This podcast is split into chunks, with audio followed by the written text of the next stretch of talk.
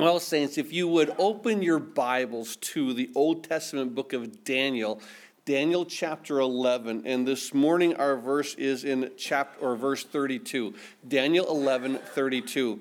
Now, as we've been going through the, the book of Daniel, as we came here to chapter 11, for those of you that were here on Wednesday, for those of you that had tuned into Wednesday, and if you're in any way confused as far as what's going on, simply just, um, we do have an insert that's on the back table that'll help guide you through that passage, um, which as you go through it, there's a lot of detail. Now, keep in mind, the whole key to chapter 11 is this that Daniel 11 is prophecy. But when we read Daniel 11, we read it as history. And that's more powerful than you can probably even experience. That here, one day, believe it or not, that we are going to be reading the book of Revelation, and we are going to be reading it not as prophecy, but as history. And what a glorious day that that is going to be. Now, through what's going to be happening, that of course Daniel 11 speaking prophetically, we read it as history. It talks about a time of a ruler that comes out of Alexander the Great, one of the generals, and talks about a man by the name of um, Antiochus Epiphanes he senses, he figures himself as the, um, the manifestation of God. And so, as, as he's there, on this scene, he does what is known as the abomination of desolation. He desecrates a temple. He stops the worship. He, you know, um, basically puts up an, uh, an, an, altar, um, an idol of himself, or either an idol of Zeus there in, in the temple itself, desecrates the altar with pig blood. And so we see that he, he's a type of what's going to come, the Antichrist. But on the scene, during the time of Antiochus Epiphanes, there is going to be a family that's raised up, and one man, especially through that family. It's called the family of the Maccabees. And this is the Maccabean revolt. Um, the Maccabees are incredible history of um, scripture and what God is doing. And of course, through the, the Maccabees and through their revolt, um, eventually they, they conquer um, and kick out Antiochus Epiphanes and then you know they're, they're, they come back they seek to clean out the temple. And of course they realize they don't have oil. It takes you know eight days to prepare the oil according to scripture. And so they think you know this is going to be horrible because the oil is going to run out. They only have oil for a day. And this is where hanukkah comes in because god allows that oil to go for eight days until the new oil is able to be made according to scripture so, the time, the event that we're seeing here actually takes place here in that intertestamental period between um, Malachi and between Matthew. And what we see is this that here in verse 32, he makes a statement um, that those who do wickedly against the covenant shall corrupt with flattery but the people who know their God shall be strong and carry out great exploits. This is a, a, great passage. It's one that if you are those who are an underliner, a highlighter, underline that, that back part of this passage. The people who know their God shall be strong and carry out great exploits. If you're not a highlighter and underliner, become one, borrow one from a neighbor. You need to become and understand these passages that become power in your life.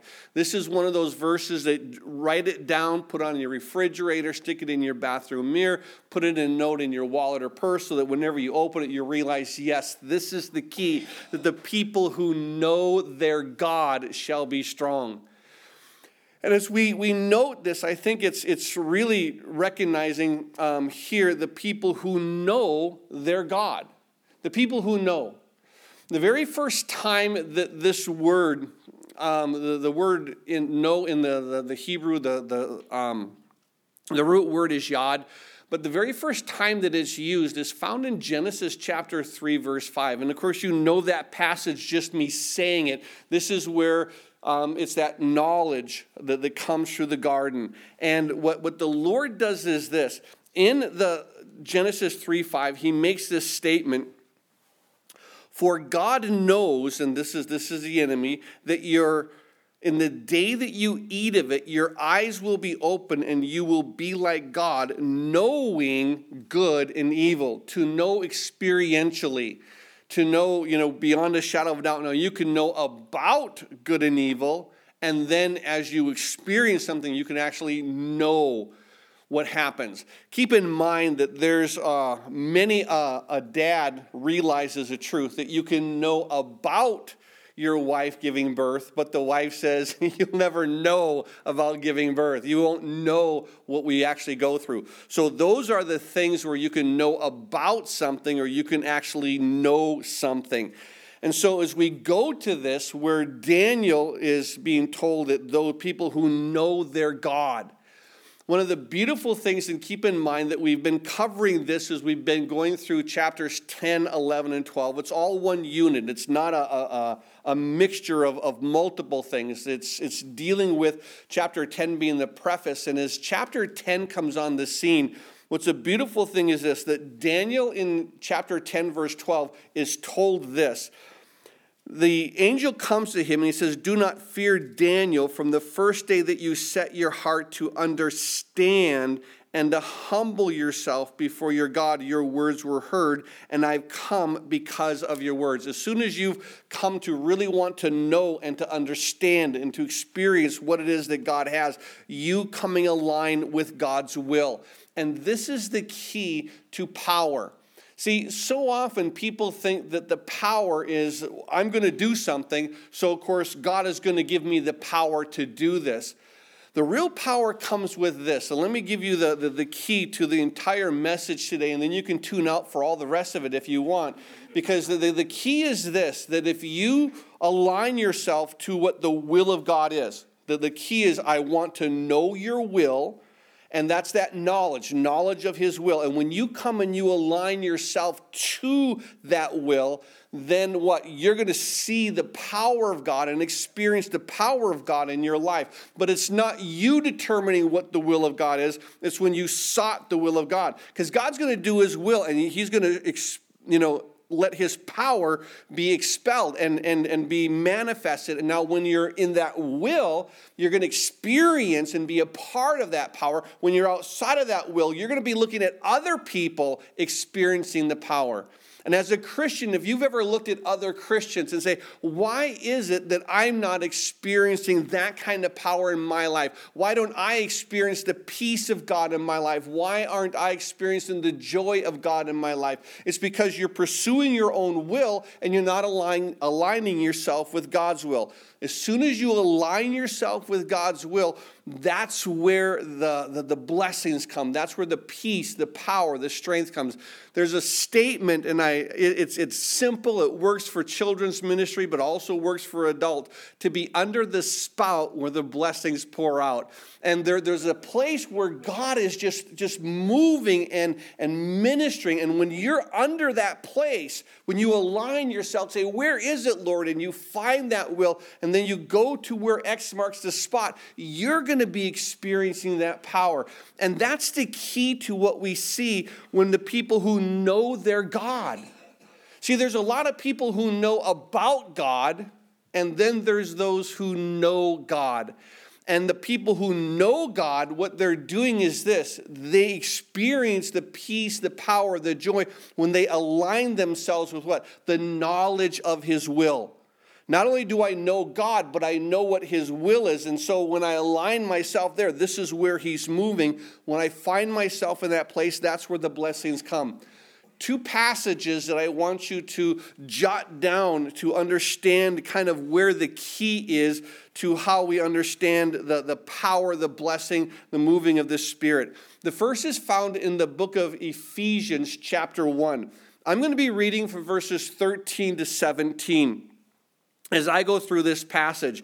And Ephesians chapter 1, verse 13 begins this In him, which is in Jesus Christ, you also trusted after you heard the word of truth, the gospel of your salvation, in whom, after having believed, you were sealed with the Holy Spirit of promise who is the guarantee of our inheritance until the redemption of your purchased possession, to the praise of his glory. Therefore, I also, after I heard of your faith in the Lord Jesus and your love for all the saints, do not cease to give thanks for you, making mention of you in my prayers.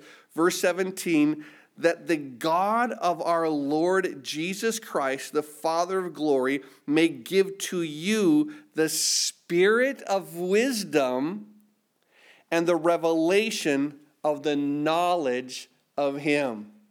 This is incredible. As Paul is saying, the whole key to this power, the whole key to what I'm doing here in verse 13 is this In Him you trusted, you trust in Jesus Christ after you heard the word of truth, the gospel of your salvation, and then having believed, he says this in the end of verse 13 you were sealed. You were sealed with the Holy Spirit of promise. And then it says in verse 14, who is the guarantee. What he's speaking of is this the Holy Spirit in you is a down payment. In other words, it's the surety. I don't know if that happens so much today, but it used to happen back in my time where if you saw someone who was selling a car and you go to the person, listen, I want the car, but because we had to go to the bank in those days, you said, listen, I'm going to give you $100 now as a down payment. I'm going to go to the bank. I'm going to get the rest, the other, you know, $700, and I'm going to buy this car. Now, that's what you could do back in the time. And so here's a car. I want to buy it, but I'm giving to this person a surety. I'm giving him a guarantee that I'm going to come back and I'm going to purchase. I'm going to give him the rest of it. And that's what God does through the Holy Spirit. As soon as we believe and we put our faith in the finished work of Jesus Christ, what the Father does is this He puts down a down payment, He puts the Spirit in us as a guarantee that what? That when we finally breathe our last, the guarantee is what? That we will have been fully purchased and that we'll now be with God in heaven. This is the key. This is our surety. So understand that the key to power, the key to who we are and what we want to be as Christians is not just, I know of God but it's receiving fully the finished work of God. And as you receive that finished work, you believe in the finished work of Jesus Christ, God says this I'm giving you the Holy Spirit in you. I'm going to place him in you as the surety, as a guarantee that I'm going to finish the payment, that I'm going to bring you home. That's the key. Now, as he, the Holy Spirit, comes into us, as he now becomes that surety, the guarantee, Verse 14 of Ephesians 1 said, Who is the guarantee of our inheritance until the redemption of your purchased possession.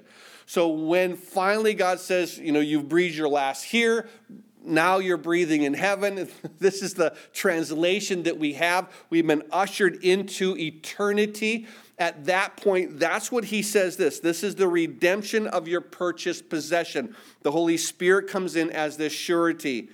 But as the Holy Spirit comes in, keep in mind that what Paul desires more than anything in verse 17 is that as he prays for them, he says that the God of our Lord Jesus Christ, the Father of glory, may give you the spirit of wisdom. And what is the spirit of wisdom? The knowledge of him. There's nothing more powerful in a believer's life than to know Jesus Christ more intimately. It's not knowing all the things that he did, but knowing him. And I think this is the key that we have as believers when we recognize that we have a personal, intimate, experiential knowledge of God. And, and with that knowledge, that I'm going to commit myself to be totally involved in His will. And, and so, with, with my intellect, with my emotions, my will, I surrender myself over to God. I yield myself and I align myself to determining what is your will, and I want to be a part of that will. This is the key. So, what we see is this that Paul, as he talks about here in Ephesians 1, he talks about where the real power comes in. The power is not in us, the power is in the Spirit. We'll be seeing that in just a moment as we look at the book of Judges. But what we see is this as Paul prays, he prays basically one thing I want you to know him. I want you to know him. I want you to know him. Now, don't turn there, but just jot down this passage because the very last words of Peter, we looked at Paul, let's look at Peter as well. But in, in 2 Peter chapter 3, verse 18, the very last um, sentence, the very last um, verse in, in all of Peter's epistles declare this that he would grow in grace and the knowledge of our Lord and Savior Jesus Christ. To him be the glory both now and forever. Amen. He says, but grow in the grace and the knowledge of Jesus Christ. This is what I want you to do. I want you to grow in the knowledge of our Lord. This is where the peace comes from, this is where the power comes from. And, and I think that is what we have to realize that it's about knowing God and then knowing His will.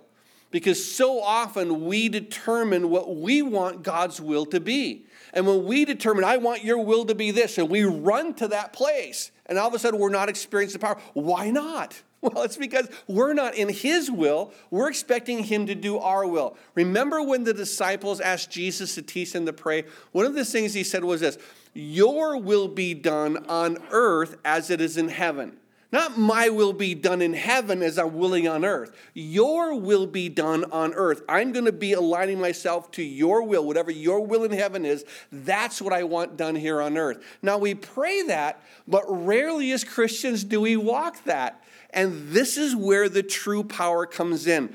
Two passages just to simply jot down. Don't turn there. I already have mine marked and I'm already there. But in the book of Hosea, chapter 4, verse 6, there's a warning that says this My people are destroyed for lack of knowledge. Because you have rejected knowledge, you will, I will also reject you from being a priest before me. He says, My people are being destroyed because they lack knowledge. And this is where the danger of Christians come in that there is only, a, in the sense, a, a, a fraction of the knowledge of Scripture.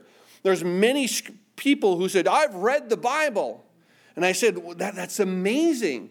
I said, so, you know, you know, you know, there, as, as you go in, into the, the scriptures and you start reading something, you say, well, let's turn to the book of Psalms. And, and so they, they literally have to go to the front of their Bible to say, Where, where's Psalms? Where's Psalms? And they figure out the page where Psalms is, and then they can turn it, and you've read your Bible. And, and so it's one of those things where the people say, I, I know the word, I know the word, but they really don't know the word.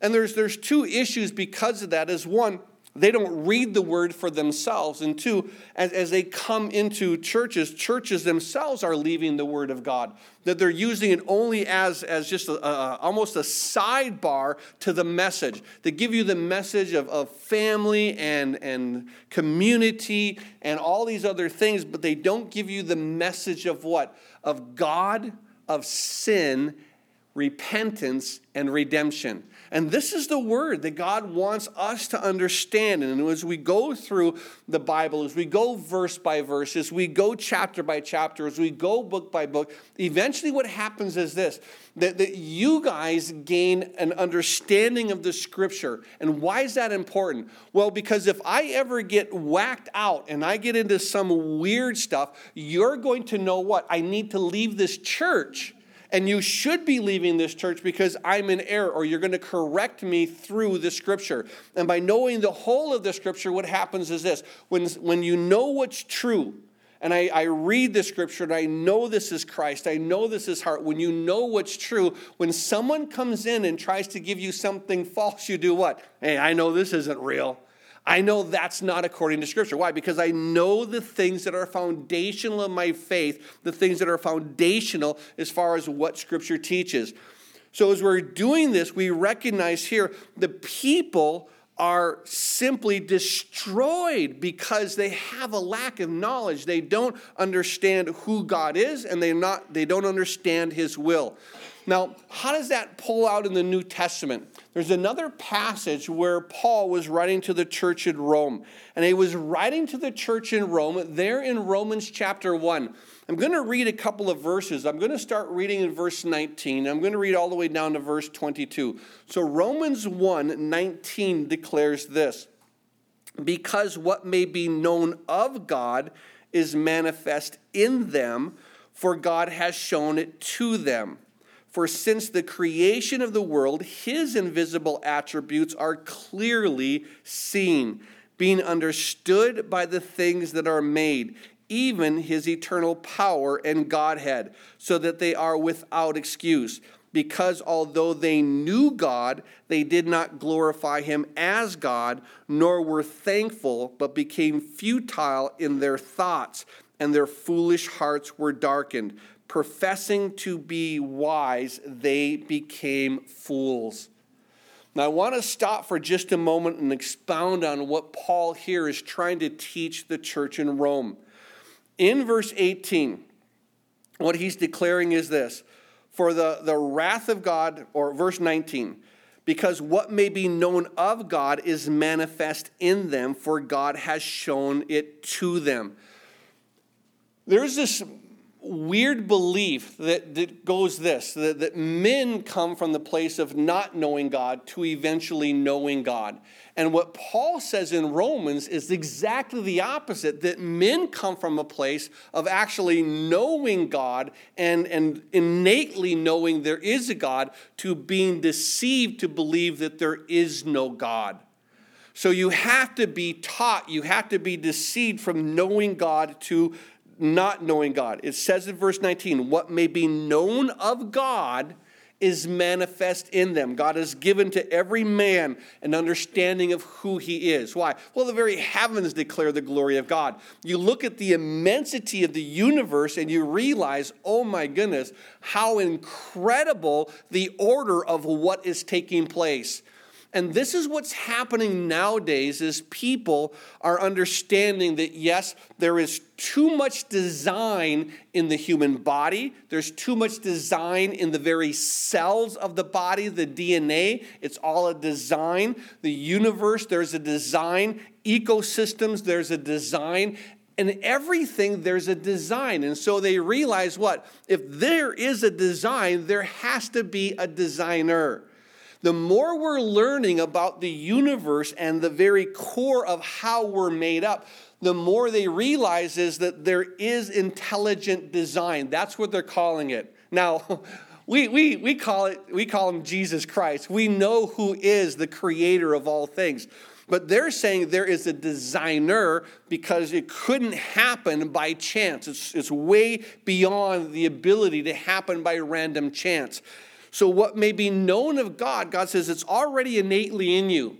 But what happens is this is verse after verse 20 where it says for since the creation of the world his invisible attributes are clearly seen that everything that, that happens with, with you know, weather and the makeup of man and our ecosystems and the universe itself, how everything else, we realize and it's clearly seen that there is a designer. Now, being understood by the things that are made, even his eternal power and Godhead, so they are without excuse.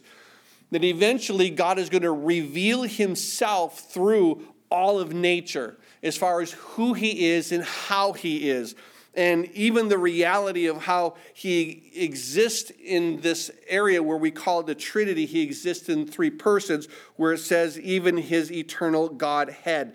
So through this, they are without excuse. There's not one person who isn't given innately this understanding about God. Now in verse 21, because although they knew God, and this is the key. Everyone knows God, but then they didn't glorify him as God. Now they know of a God, but they're not saying, wow, because there is a God, should I really be seeking him? And this is the question that usually, as I talk to people who are, are on the fence as far as is I, I know God. You know, I've, I've been to church. I went, you know, twice last year. You know, who can say that I'm not a Christian? But here's the key they may know God. And so I asked them, I says, first of all, do you believe there is a God? And they go, well, absolutely, I believe there's a God. Then do you believe that if there's a God, he would want to reveal himself to his creation? And they ponder that and they think about it. it. Says, yeah, I think that he would. Then how would he reveal himself? And I'm having this discussion with this wonderful lady who's uh, uh, on the fence. I would call her a non believer, but I'm, I'm just trying to get her to reason through logically if there is a God. And she says, I do believe there's a God. I think there's one out there. Well, if he was a God, if there is a God, then how would he reveal himself? And I'm, I'm in this process of trying to communicate to her that if there's a God, how would he reveal himself? Well, God says in, in his own word in Isaiah, listen, I am God, and here's how I'm going to prove that I am God.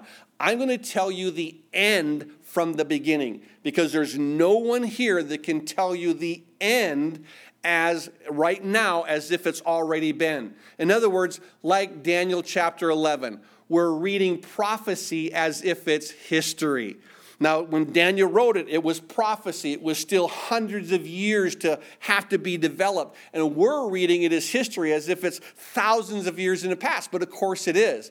One day we will read Revelation as history. I cannot wait for that moment. But at this point, we see here, I'm trying to get her to understand that God is trying to reveal himself, and the best way he's going to do it is what? Through his word.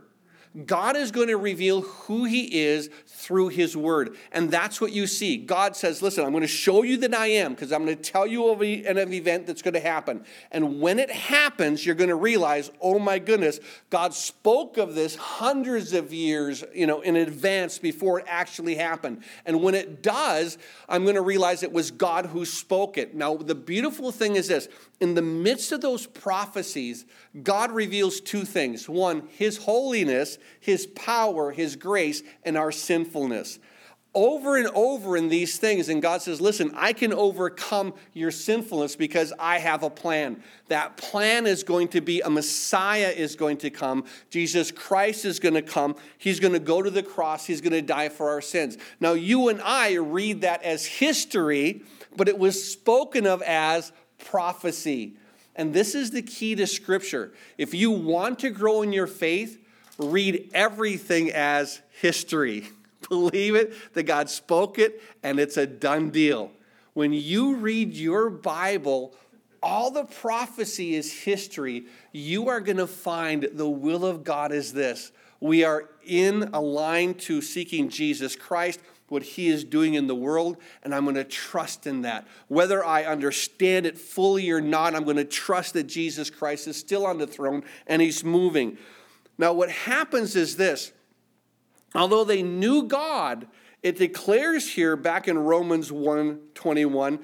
Um, that they did not glorify him as God and nor were thankful, but became futile in their thoughts, and their foolish hearts were darkened. Rather than believing this is God, this is God, this is God who created all things, who made this world for us to enjoy, they now do what? They put it not on the creator, but they put glory to the creation and they, they begin to say it's the creation, not the creator, that gets the glory. And so they, they, they worship the sun and the moon, and they worship nature, and they worship all these other things, rather than worshiping the one who did what? Who created it all. And as we see this, now what happens is, is they begin to take their eyes off of the Lord, their, their, their hearts, and it declares this, their foolish hearts were darkened. Because now what happens is this in verse 22, professing to be wise, they became fools. What does it mean? Well, you guys know that Psalm 53, verse 1 the fool has said in his heart, There is no God.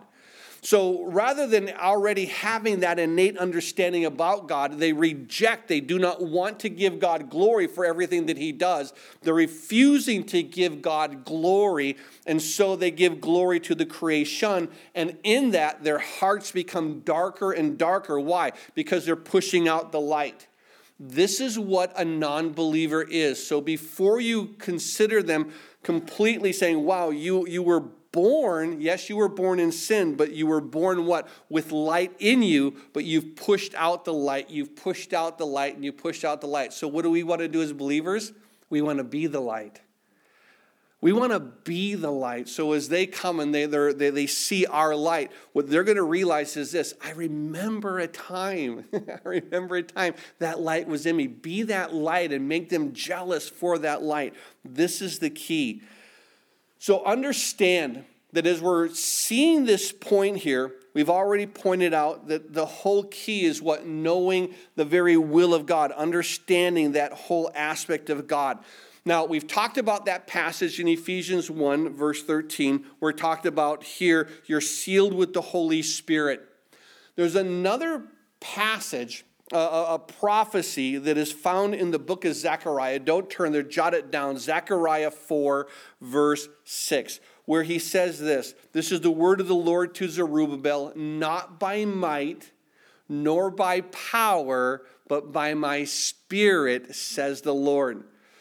This is one of those things when we first started Calvary Chapel Milwaukee, we had this huge wooden banner behind me, and, and it said, you know, Zechariah 4 6, not by might nor by power, but by my spirit, says the Lord. The whole key to understanding might and power is what? It's the Spirit of God. It's, it's aligning yourself to understand who the Spirit is and be with the Spirit. This is the key. Um, there's a, a, passage in 1 Corinthians chapter 2. Let me read it to you. It's only a couple of verses, verses 9 through 12. But in 1 Corinthians 2, beginning in verse 9, it says this But as it is written, eye has not seen, nor heard, or have entered into the heart of man the things which God has prepared for those who love him but God has revealed them to us through his Spirit. For the Spirit searches all things, yes, the deep things of God. For what man knows the things of a man except the spirit of the man which is in him? Even so, no one knows the things of God except the Spirit of God. And we have received not the Spirit of the world, but the Spirit who is from God, that we might know the things that have been freely given to us by God. Now, here's the key and I love the heart because no one fully understands where eye is not seen, ear is not heard, nor has even come into the very heart of man the things which God has prepared for those who love him. Now, keep in mind, it's just not those who know of him and, and those who, you know, who are acknowledge him, but those who love him. Now, what does it mean to say it's, it's different to simply have knowledge of God or intimate knowledge, uh, you know, have knowledge not about God, but have knowledge of Him experientially is what? Is, is when I love someone, I want to hang out with them. When I tell my wife I love her, she knows it. Why? Not just because I say it. Not just because I said it once and hey, you know, you'll, you'll you remember what I said it. I, I still do. But, but when I spend time, when I, when I get to know, when I communicate, when I understand what her thoughts are and what her will is, and, and we walk these things together, that's the key. And this is the heart. When, when you love God, you're, you're like, whatever you want, Lord, it's your will. I want to hold your hand and have you guide me through this life. That's what that love is. Now, but God has revealed them to us through his Spirit. Again, we see what? It's the Spirit of God who's in us that opens up the will of God through us, for the Spirit searches all things, yes, the deep things of God. For what man knows the things of a man except the spirit of the man that's in him? Unless you hang out with a man and you realize not just the things they say, but who they really are. And this is the key to know who they really, really are. Now, most of us have been alive long enough where we've had people who we call acquaintances. Why? Because we know about them. And then you have those people who are true friends. Now, there are those friends that are, are, are, are you'd almost call them, you know, sunny day friends, not the rainy day friends, but the sunny day friends is what you know about them, and then you know more about them. And the, as you know more about them, then they become acquaintances, they don't become friends.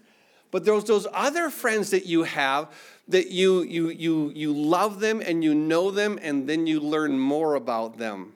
And then you learn more about them, and it doesn't bother you, and you love them even more. You love them through those areas. Now, those are the true friends, the ones that know you and still love you. That's a friend. And it's amazing because I'm still thanking the Lord for my bride because she knows me and she still loves me. Now, you guys know a little bit about me. Some people know me more and more, and there are those people who, you know, know me and still love me. Those are the people that God put in my life like, Lord, these are amazing people. Thank you for these people who realize I am a sinner. I, I, I am, I am flawed, but I love you, and I am one of those that truly want to know your will and seek your will. And these are the people who pray for me to say, Lord, help Lowell to find your will. Help him to find that, that which you're wanting to walk him through. That's the truest friends. And so, as we see here, he goes on to say, Verse 10 in, in 1 Corinthians 2 For God has revealed them to us through his Spirit, for the Spirit searches all things, yes, the deep things of God. For what man knows the things of a man except the Spirit of the man which is him? Even so, no one knows the things of God except the Spirit of God. And now we have received not the Spirit of the world, but the Spirit who is from God, that we might know the things that have been freely given to us by God. The more you grasp the Spirit, the more you understand who it is. And the Spirit wants to reveal to us the very will of God. And as the Spirit reveals the will of God, it may not be something that you and I would normally think of, but as you align yourself to that will, you begin to see the power of God. I want to give you just two examples, both found in the book of Judges. The first example that I want to share with you is a man by the name of Gideon, and he's found in Judges chapter 6. The second that I want to give you is a man by the name of Samson, and he's found a little further in Judges 14 and 15. But let me start in Judges chapter 6, and I want to read to you beginning in verse 11. And in Judges chapter 6, beginning in verse 11, it declares this Now the angel of the Lord came and sat underneath the terebinth tree, which was in Ophrah, which belongs to Joash the Abiezrite, while his son Gideon threshed wheat in a winepress in order to hide it from the Midianites. Now, this is a, a, a verse that if you just read it cursory, you're like, okay, here's Gideon, he's threshing wheat in a winepress. Now, if you understand, there's a deeper truth to this. When you thresh wheat, you thresh, you thresh it on what's known as a threshing floor. What's a threshing floor? Well, a threshing floor would be this it would be a cliff that's a level spot higher in the air so that when the wind blows and the wind blows that as you throw up the wheat the chaff blows away the grain falls to the ground that is a threshing floor. What's a wine press? A wine press is where you don't want wind. It's usually down into a cave, it's down into a valley, it's there. So when the wind blows, you don't have all these leaves and dust and dirt going into the wine that you're stamping on the grapes. So you don't want to have wind. Now understand what Gideon is doing. Gideon is threshing wheat in a wine press. And you're like, Oh my goodness, you know, what IQ do you have? Well, he's not doing it because he doesn't know better. He's doing it, and I want you to see this. He does it in order to hide it from the Midianites. Now, why is he trying to hide it from the Midianites? Well, one reason, he's afraid of the Midianites. Because the Midianites, whenever they see someone threshing wheat, what do they do? They just come and say, Hey, we bring a lot of soldiers we bring uh, you know, our, our weapons and we say, Thank you for threshing and planting our wheat. Just give it to us now. And so he's hiding out because he's terrified. And as he's there threshing wheat in a, in a wine press in order to hide it from the Midianites, verse 12 is incredible. Once you understand verse 11, verse 12 says, The angel of the Lord who appeared to him and said to him, The Lord is with you, mighty man of valor. So this angel calls Gideon, who's hiding out from the Midianites in this wine press, a mighty man of valor. Now, you and I would be scratching our heads to say, well, if he was a mighty man of valor, why isn't he there on a threshing floor, open to all? But understand, here, God sees what? Not what we see. God sees the end. And when God looks at you and He looks at me, He doesn't look at the you and me now. He looks at the you and me that's what? Already been redeemed there in heaven. Because God, time and space is nothing to Him. He sees the end from the beginning. He sees the finished work. He sees us glorified in heaven. And He says, Wow, this is my work. He loves His work. So as we see this, he now calls Gideon this mighty man of valor. And Gideon in verse 13 said to him, My Lord, if the Lord is with us, then why has all this happened to us? And where are all his miracles which our fathers told us about, saying, Did not the Lord bring us up from Egypt? But now the Lord has forsaken us and delivered us into the hand of the Midianites. Then the Lord turned to him and said, Go in this might of yours, and you shall save Israel from the hand of the Midianites. Have I not sent you? Now, God is saying this incredible thing, because keep in mind, this should be all caps when you read in verse 14. Then the Lord, L O R D, then Yahweh said to him, Go in this might of yours. Now, he says, Where's God? Where's God? Where's God? And he says, Go. Go in this might of yours. Now, notice what Gideon said. He says in verse 15, he said to My Lord, how can I save Israel? Indeed, my clan is the weakest of Manasseh, and I am the least in my father's house. So he said, What can I do? You're saying, Go in this might of yours. Have you not seen I'm threshing wheat in a winepress? What are you talking about, this might of mine? And he says, Listen, my, my clan is the weakest clan, Manasseh. I'm the, the weakest in my father's house. Out of all of them, I'm the least. And the Lord says to him, verse 16, notice this key. Verse 16, and the Lord said to him, Surely I will be with you, and you shall defeat the Midianites as one man. Now, why is that important? Well, when you have this word one, hear, O Israel, the Lord your God is one. The, the word in the Hebrew is echad, It's a compound unity, it's this plurality, if you will. Um, when he says the Lord your God is one, it's a compound unity. We call that now the Trinity. And as you see this Father, Son, Holy Spirit all being spoken of, all being God, now we see here that what the Lord says to Gideon when he says, How can I do this? What God says is this in, in verse 16 I will be with you, and you shall defeat the Midianites as one echad, as one compound unity, as one man. In other words, he's saying, You and me. You and me, this compound, I will be with you. I will be there with you. And then through that, as you are going to be aligning yourself to my will, you're going to be experiencing the power. I want to defeat the Midianites. So, you know, Gideon, he says, All right, let's do this then, Lord. And he goes and he sends out the word and he says, All right, I'm going to gather some men. And he gathers 32,000 troops. 32,000. And it's not bad because what? He only has to go up against 135,000 Midianites. Now, that's not bad. That's a one in four ratio. You know, Marines can do that in their sleep. That's not a problem. So if you have that one in four, I can handle that 32,000 against 135,000. We're good with that. But God says, wait a second. Nah, that's not going to work for me. He said, it's going to be too much because you might think that you had some part in this.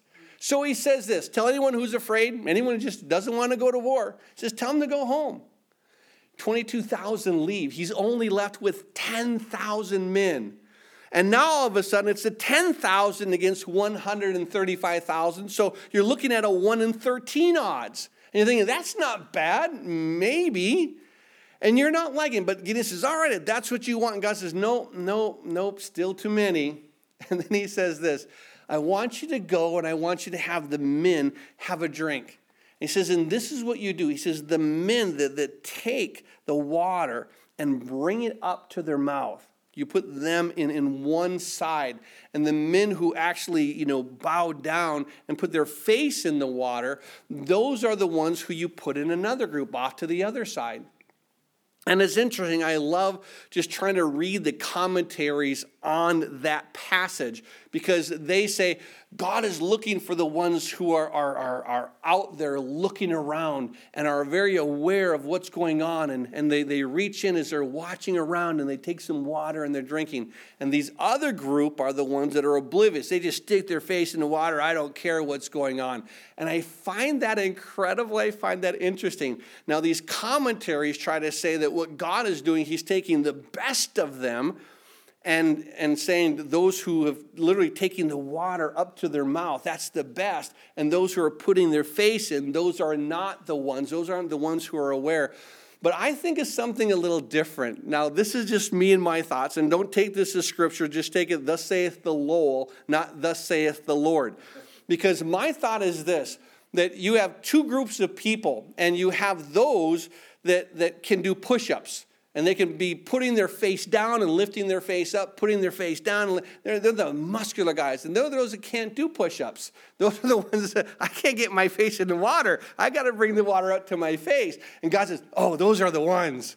So you have this mindset and, and choose how you want it. But what God does is this is through that event of drinking the water, He now separates 300 men, those that took the water and brought it to them. And now you have one in 450 are the odds. And God says, This is good. I can do it. I can, I can defeat 135,000 people in the Midian army with only these 300 men. Now, eventually, God shows Gideon what he's going to do. You get the trumpets, you get the torches, you put the torches in the earthen vessels, which is what we are. We're the light in the earthen vessels. And when we're cracked, when we're broken, when we're jarred, the light now comes out, and that's what happens. Now, before he does that, he goes to the Midian army. He kind of creeps up with his companion and he hears this man talking about a dream in Judges chapter 7, verse 14. Here, these two guys of the Midian army, the companion answered and said, This is nothing else but the sword of Gideon, the son of Joash, the man of Israel. Um, into his hand, God has delivered Midian and the whole camp. So he realized that here, this man is this bread rolling down into the camp and just consuming the whole camp. He says, I know what this is. This is the sword of Gideon. But I want you to realize what Gideon says. And this is where, back in verse 18 now, or down to verse 18 of Judges 7, Gideon says this When I blow the trumpet, I and all who are with me, then you shall also blow the trumpet on every side of the whole camp and say, The sword of the Lord and of Gideon. See, these guys are saying, It's Gideon whom God sent. Gideon saying, It's God and me. See, there's two ways of looking with things. Are, are, is God with you or are you with God? See, I'm going to do this and I want God to be with me. Or, or what? No, God is doing this and I'm already with Him. This is the key to understanding. And so I love this heart because what they say is God is going to be with Gideon, and Gideon is saying, Listen, I'm going to be with God. This is God's work, not mine. And we see that incredible routing of the Midianite army. Now, if you turn a couple more pages over to the book of Judges, and in Judges chapter 14, Judges chapter 14, beginning in verse 4, we see here this incredible heart of just who Samson is and, and how God is going to use Samson. In Judges chapter 14, beginning in verses 4 through 6, it says this But his father and mother did not know that it was of the Lord, that he was seeking an occasion to move against the Philistines. For at that time the Philistines had dominion over Israel. So Samson went down to Timnah with his father and mother and came to the vineyards of Timnah. Now, to his surprise, a young lion came roaring against him, and the Spirit of the Lord came mightily upon him, and he tore the lion apart as one would have torn apart a young goat, uh, though he had nothing in his hand. So I love this depiction. And, and it's interesting that when you see you know, artist depiction of Samson, you see, you know, one of the, the, the people of power, the people that rip phone books and are all tough and are all, you know, who were to know? What if Samson was just a tiny little guy like me? You know, and the Spirit of God comes upon him, then what mighty deeds are done. It doesn't have to be this bulky, powerful man. Why? Because it's the Spirit of God and as we see here, it's the Spirit of God that comes upon him, the Spirit of God that enables him. In um, chapter 14, verse 19, we read again where all of a sudden the Spirit of the Lord comes upon him mightily, and he went down to Ashkelon and killed 30 of their men and took their apparel and gave the changes of clothing to those who would explain the riddle. So he had this riddle. Eventually, the Philistines kind of bar, badger his wife, saying, "Listen, you've got to, you know, tell him what's the riddle." So he tells it to her because she's crying. She tells them. They solve the riddle. So the thing is, what I got to give you thirty changes of clothing. So what does he do? He goes and kills thirty of the Philistines. He said, Here, "Here's your clothes. Little stain, but it'll work. You got changes of clothing." And but it was it was the spirit of the Lord who came upon him. We also see in chapter 15, verse 14, when he came to Lehi, the Philistines came shouting against him. Then the Spirit of the Lord came mightily upon him, and the ropes that were on his arms became like flax that is burned with fire, and his bonds broke loose from his hands, and he found a fresh jawbone of a donkey, reached out his hand and took it, and killed a thousand men with it. Samson killing a thousand men with the jawbone of a donkey. Why? Not because he was all powerful, but let me tell you again in verse 14 the Spirit of the Lord came mightily upon him. This was God's will, this is God's purpose. Now, eventually, what does he do? He begins to think the power is me, the power is me, the power is me. And he tells Delilah, this, this, is, this is where um, my power come from. Eventually, the hair is cut. He's now bound. And the sad thing about it is this in Judges chapter 16, verse 20, and she said, Samson, the Philistines are upon you. So he woke from his sleep and said, I will go out as before, as at other times, and shake myself free. But he did not know that the Spirit of the Lord had departed from him. He didn't know the Lord had departed from him. This is probably one of the saddest scriptures that I know of here in the book of Judges. Here's Samson doing these mighty, mighty works. The Spirit comes upon him, the Spirit comes upon him, Spirit comes, and all of a sudden he doesn't know that the Lord left him. And eventually he comes to that place and he does pray. Where in verse 28 of Judges 16, as he's bound there in the pillar with all the Philistines, and he says, verse 28, of Judges 16. And Samson called to the Lord, saying, O Lord God, remember me, I pray. Strengthen me. I pray just this once, O God, that I may able to, with one blow, take vengeance on the Philistines from my two eyes. And so, of course, he now pushes on the pillars, even though his hair was cut, even though his Nazirite vow was broken. And so he pushes with all of his might, and of course, the temple collapses and kills all the, the lords and the ladies of the Philistines. But you have to understand that it's the Spirit. It is the Spirit. And this is why I love because that, that very command that Jesus gave us in Acts 1 8, where he said, What? You shall receive power when the Holy Spirit has come upon you, and you're going to be witnesses. When, when you receive the Holy Spirit and you align yourself with God's will, what you're saying is this I'm literally becoming the power of God's light because I'm in tune with His will. There's a lot of Christians that are trying to do their own will and they're wondering, why don't I have power? Why aren't people responding? Because it's your will, not God's will. Align yourself to God's will, and this is the key. And, and I love the heart of it because when you align yourself to the, the very will of God and trying to align yourself with the knowledge of God, at that point, not only do you have this power with the Holy Spirit is speaking of, but you also have the peace of God. I want to read to you a passage. Don't turn there. It's found in 2 Peter chapter 1 verse 2 where Peter is giving his greeting, but he says this, grace and peace be multiplied to you in the knowledge of God and our Lord Jesus Christ. See, he says this grace and peace is going to be multiplied why as you know God as you know Jesus Christ, as you become intimately aware of who they are. So, as we see this, I, I, want you to realize that the more that you know God, you don't earn the blessings. You don't earn the power. You don't earn the peace. You don't earn these things. What happens is this you just happen to be able to experience them because God says, This is where I'm flowing. If you're involved, if you're there with where I'm flowing, you get to experience me. And this is the key to what here Daniel is trying to let us know in this passage, where he talked about the Maccabees and they knew their God.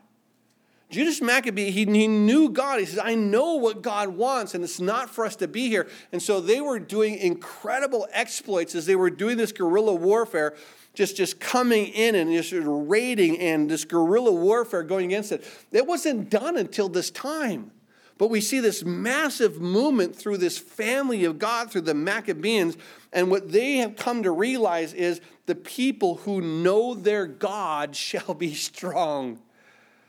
And this is where, if you've ever thought, why don't I have strength to do this? Why don't I have strength to walk that? Why do not I have this peace and the joy that I see others having? one thing is this they've aligned themselves into the will of God and they're rejoicing in it, they're experiencing it. And, and what you need to do is realize, come back to say, Lord, and not my will, but your will be done. And this is the key. That's the one truth that Jesus shared there in the garden. So I, I know what I want. I know what he wants. Anyway, let this cup pass from me. Let, let something different occur. Let, you know, let me pass from this. He says, but not, I don't want that will.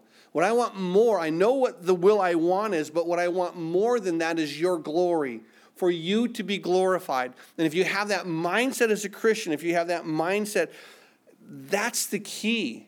And it's always about what? Learning of Him, learning of Him, learning of Him. There's, there's this beautiful passage. I want to share with you just two passages in the, the, the book of Matthew as we close here. And both are found in Matthew chapter 11. The first thing that I want to share with you is found at the end of it, where in Matthew 11, verse 29, Jesus says this Take my yoke upon you and learn from me, for I am gentle and lowly in heart, and you will find rest for your souls. Now, what Jesus is saying in this passage, I want you to take my yoke upon you. What does it mean? Have you ever seen these old um, pictures of old times where you see these two oxen? And what they have on each of the oxen is there's this wooden, almost an M that goes through. And that wooden M puts a, an arch of wood over each of the arc, each of the oxen, and it's called a yoke. Now, what normally would happen is this that you would train a younger oxen to a more mature oxen and that more mature oxen has already been trained by one who was before him. And the older oxen will just pace himself, pace himself, pace himself. But the younger one will rush ahead and slow down, rush ahead and slow down. But every time he rushes ahead, the, the, the yoke pinches him. Every time he slows down, the yoke pinches him. When he stays steady to the, the lead oxen, then what happens is that there's no pain, there's no pinch. And what Jesus is saying is this you yoke yourself to me. I'm the more mature one. And when you follow along with me, not running ahead, not dragging behind, but when you follow along, you are going to be blessed. There's not going to be the pain of running ahead. There's not going to be the pain of lagging behind. So he says, Take my yoke upon you and learn from me. Now, what is it that we're learning from Christ? And I love his heart. He says, I'm gentle and lowly in heart. You understand that he's talking about here, I have a place of humility where I'm not trying to take vengeance upon things. I'm not trying to control things. Vengeance is mine, saith the Lord. Let your will be done on earth as it is in heaven. I'm not here to manifest what your will is. I'm not here to declare, I'm here to seek it. And when you reveal your will, understand that there are going to be some times that God is going to reveal his will to us corporately as we study a message He's going to speak forth a message, say, This is what I want you to know. But even in revealing his will corporately, sometimes he's going to in, um, reveal his will individually. In other words, I'm going to read this message, and, and someone's going to get something different than the next person. You may get something different than the guy across the sanctuary. Why? Because God is speaking to you individually. But all of that is going to do what? He's going to tell every one of us corporally, draw closer to Jesus Christ. And, and let the Spirit guide you. Let the Spirit open up who the will of God and what the will of God is. This is the key, seeking that will of God. And so we see here, or Matthew 11, 29 says, Take my yoke upon you, learn from me. I'm gentle and lowly in heart, and you're going to find what? Rest. You're going to realize the work isn't that hard the work, there is a work, but it's going to be a gradual work. Keep in mind, the younger oxen realizes that the older oxen does almost all the work. He's just there to come alongside to be trained and to learn and to make sure that, that he's helping to guide. And so I love the heart of this because this is where the Lord wants us to learn and to grow. The last thing is this in Matthew 11, verse 11. I want you to, to see here where the greatness of the power actually comes to pass. In Matthew chapter 11, verse 11, he says this Surely I say to you that among those born of the women, there's not risen one greater than John the Baptist, but he who is least in the kingdom of heaven is greater than he.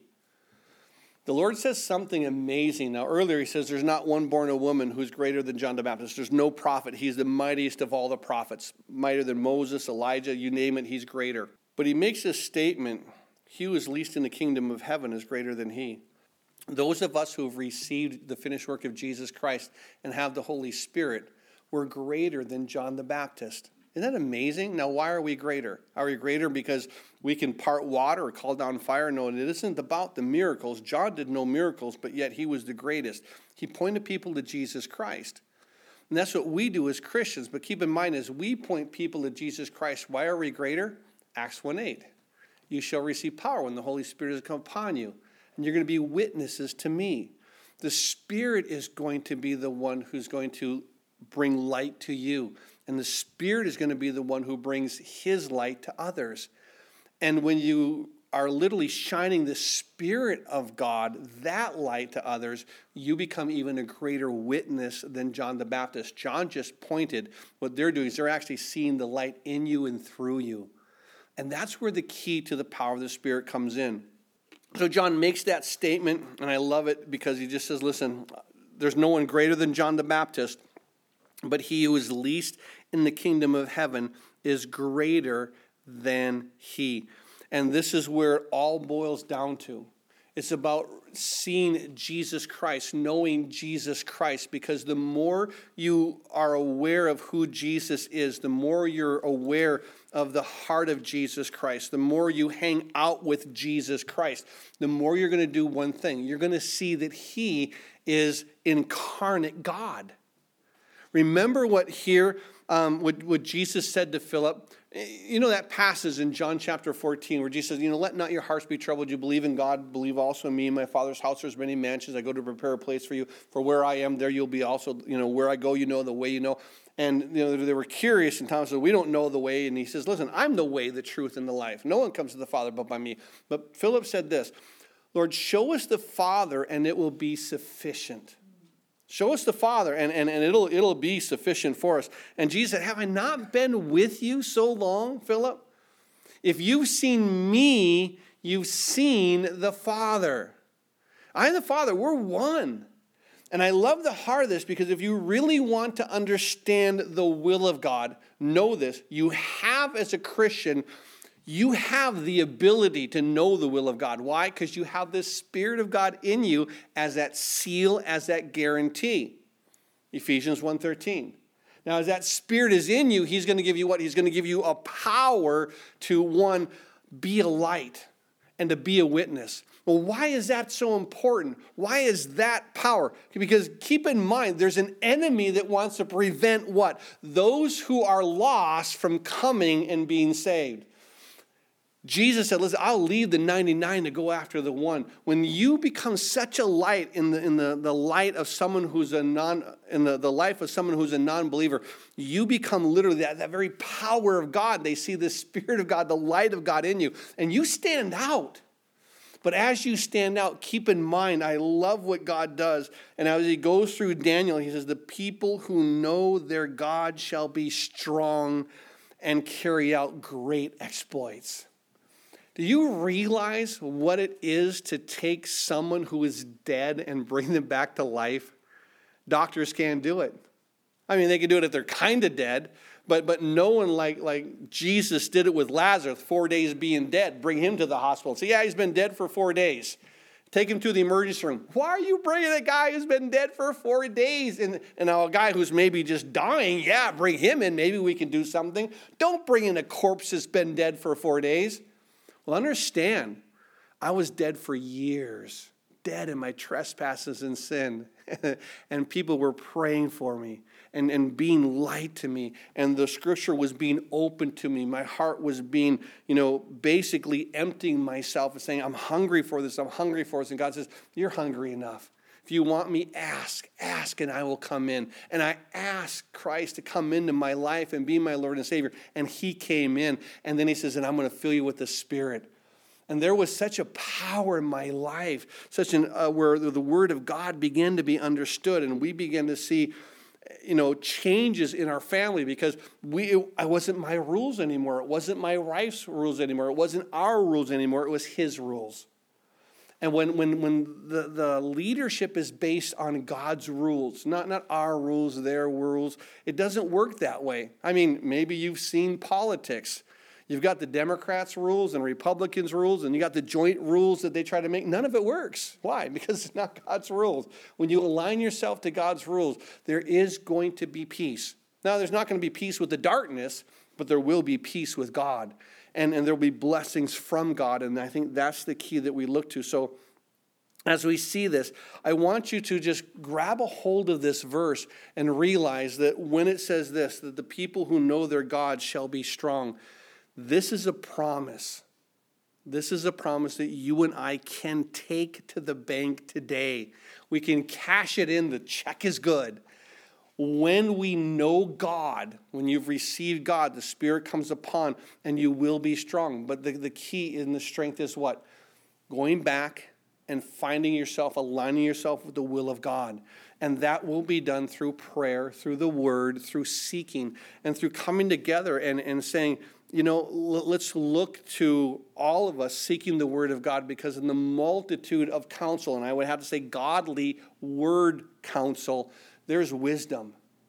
And, and as we come to that place, we will experience this incredible power, um, a strength, and carry out great exploits. We will be going right in spiritually into the enemy's camp and dragging those who are bound, chained out and into the light. What kind of exploit is there that's greater than that? To take someone who is bound by the enemy and bring them back. And so, there are others, of course, as you realize the will of God, He's going to say, This is what I want you to do. If you step out in this, you're going to experience my power. You're going to experience my grace. You're going to experience my peace. It's all about what? Coming to know God. And, and I, you have to understand that it doesn't say the people are going to be strong and then they're going to know God. When you know God, when you align yourself to His will, then comes the power. Let that be our heart. Let us humble ourselves to realize we don't know what the will of God is, only when the Spirit reveals that through Himself and through this word. And then you simply have to believe it to walk it. Amen? Father, we do thank you for this word. We thank you for your heart. Lord, we've seen men do great exploits. Um, even in Daniel, we see great exploits. We see men who know you and are strong in you.